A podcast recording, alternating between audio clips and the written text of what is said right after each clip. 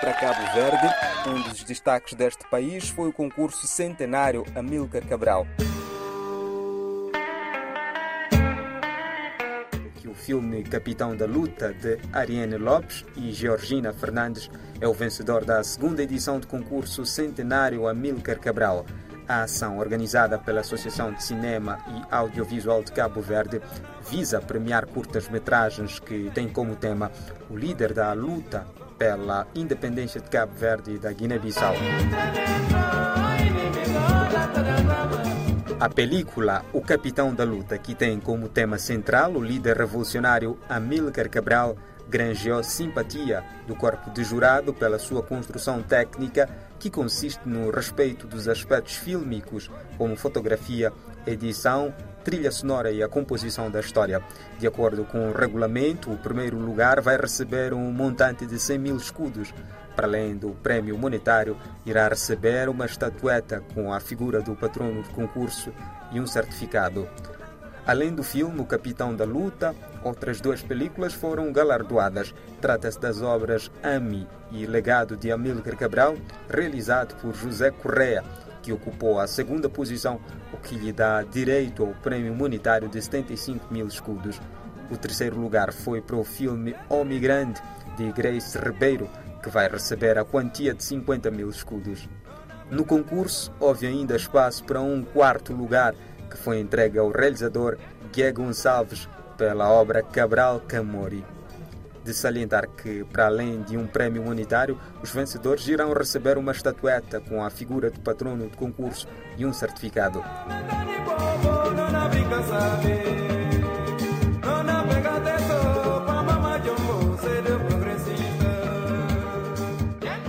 Esta segunda edição estiveram no concurso cinco filmes e a Associação de Cinema e Audiovisual de Cabo Verde perspectiva uma participação maior nas próximas edições, uma vez que tem apostado na promoção de formações alargadas a todas as ilhas e a todas as pessoas interessadas na produção do cinema e audiovisual. Nelson Alves, o secretário da Administração e Finanças da Associação do Cinema e Audiovisual de Cabo Verde, realça que o balanço do concurso é positivo, tendo em conta que no primeiro ano tiveram quatro filmes a concorrer e este ano foram cinco filmes, embora um tenha sido eliminado. Nelson tem a perspectiva que nos próximos anos o concurso tenha mais filmes a concorrer.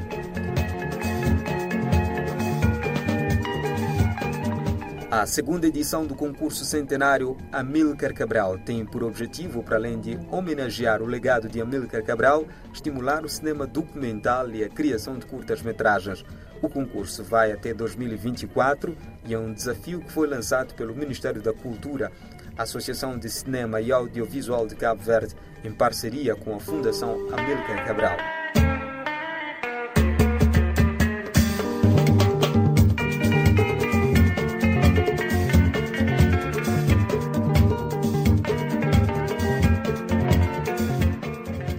Outro dos grandes marcos do ano passado, Cachupa Factory, um programa que incentiva a criação artística em formato residência em Cabo Verde. Neste arquipélago estreou o filme do cineasta moçambicano Júlio Silva, intitulado O Poeta da Ilha. No passado, aconteceu a rodagem da série de ficção Saudade, no Mindelo, sobre a artista cabo-verdiana Cesária Évora.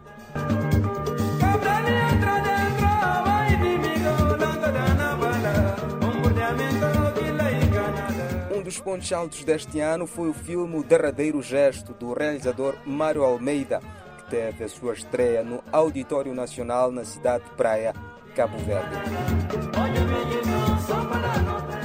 Seria impossível falar do cinema em Cabo Verde sem deixar de falar do Jar Fogo International Film Festival, que aconteceu pela segunda vez. Competiram 25 filmes avaliados por um júri internacional constituído por sete membros de vários países, incluindo Estados Unidos da América, Brasil, Angola e Cabo Verde. O programa do festival teve seis dias e decorreu em Santiago e Fogo. Todas as exibições de filmes da competição ocorreram no Auditório Padre Pio. A restante exibição de filmes, masterclass, workshops e programa decorreram em toda a Ilha de Fogo. Vamos conhecer os filmes vencedores da competição. Na premiação Filmes Africanos, a melhor animação é o filme Love and Car, de Herman Cayotte.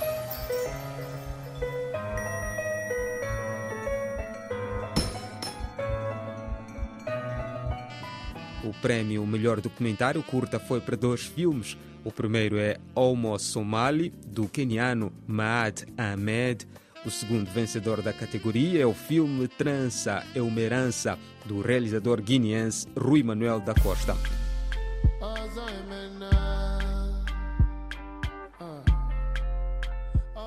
Operation Light Out, da nigeriana Angela Onoura, abocanhou o prêmio de melhor documentário. Just over 50 years ago, a great tragedy occurred, followed by an overwhelming response to the human suffering never before seen on television. Depois de escutar extratos deste filme, vamos conhecer o vencedor do prêmio Melhor Curta de Ficção, que é Invisible Border, de Samuel K. Forrest da Gâmbia.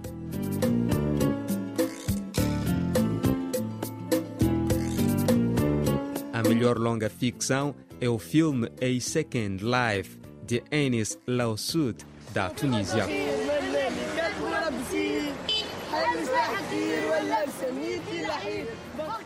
Ainda estamos a falar da segunda edição do Jar Fogo Film Festival, que levou a Cabo Verde a volta de 125 filmes, 25 dos quais estavam em competição.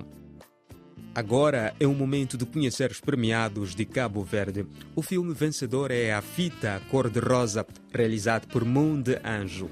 Na nossa ilhota deserta, porque despovoada era de gente, reinava uma gata janota que era parda e esperta. Chegou num barco sem remo e sem rumo lançou-se de aprumo este ano, o Jar Fogo Film Festival premiou filmes da diáspora. Vamos conhecer os felizes vencedores. O filme Grandma Closet, da norte-americana Lisa Madewell, é a melhor animação da diáspora. A melhor curta de ficção é Huesos, de Roberto Villafane, do realizador do Panamá. A melhor longa de ficção é Edonjin Weekend, do realizador Stéphane Florician, de Guiana Francesa.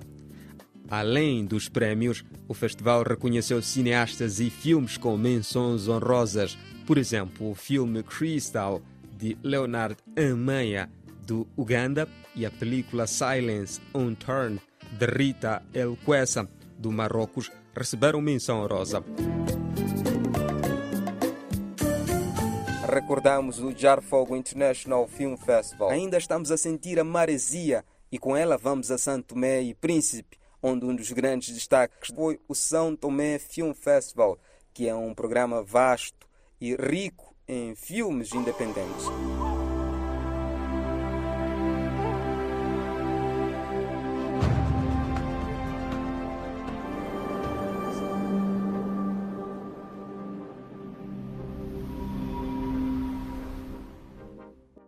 No concurso, o filme Amo-te Cigara levou a menção honrosa. Durante quatro dias foram exibidos no Centro Cultural Português e no Centro Cultural Brasil Santo Meio Príncipe cerca de 30 filmes. Segundo Milton Trindade, diretor do Fest Film, foi dada especial atenção a filmes que versam sobre as mudanças climáticas que afetam o globo, em particular Santo Meio Príncipe.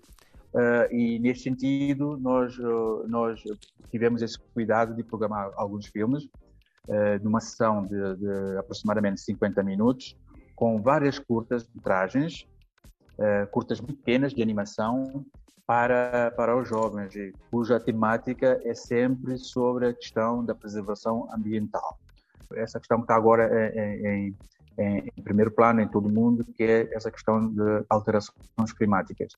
E, e, e no fundo, este ano o, o tema do festival é, é virado mais à abordagem da, da, questão de alterações climáticas. O referido festival conta com a parceria de Cine Eca da Serra da Estrela, em Portugal, que disponibilizou alguns filmes de animação para as crianças de Santo e Príncipe.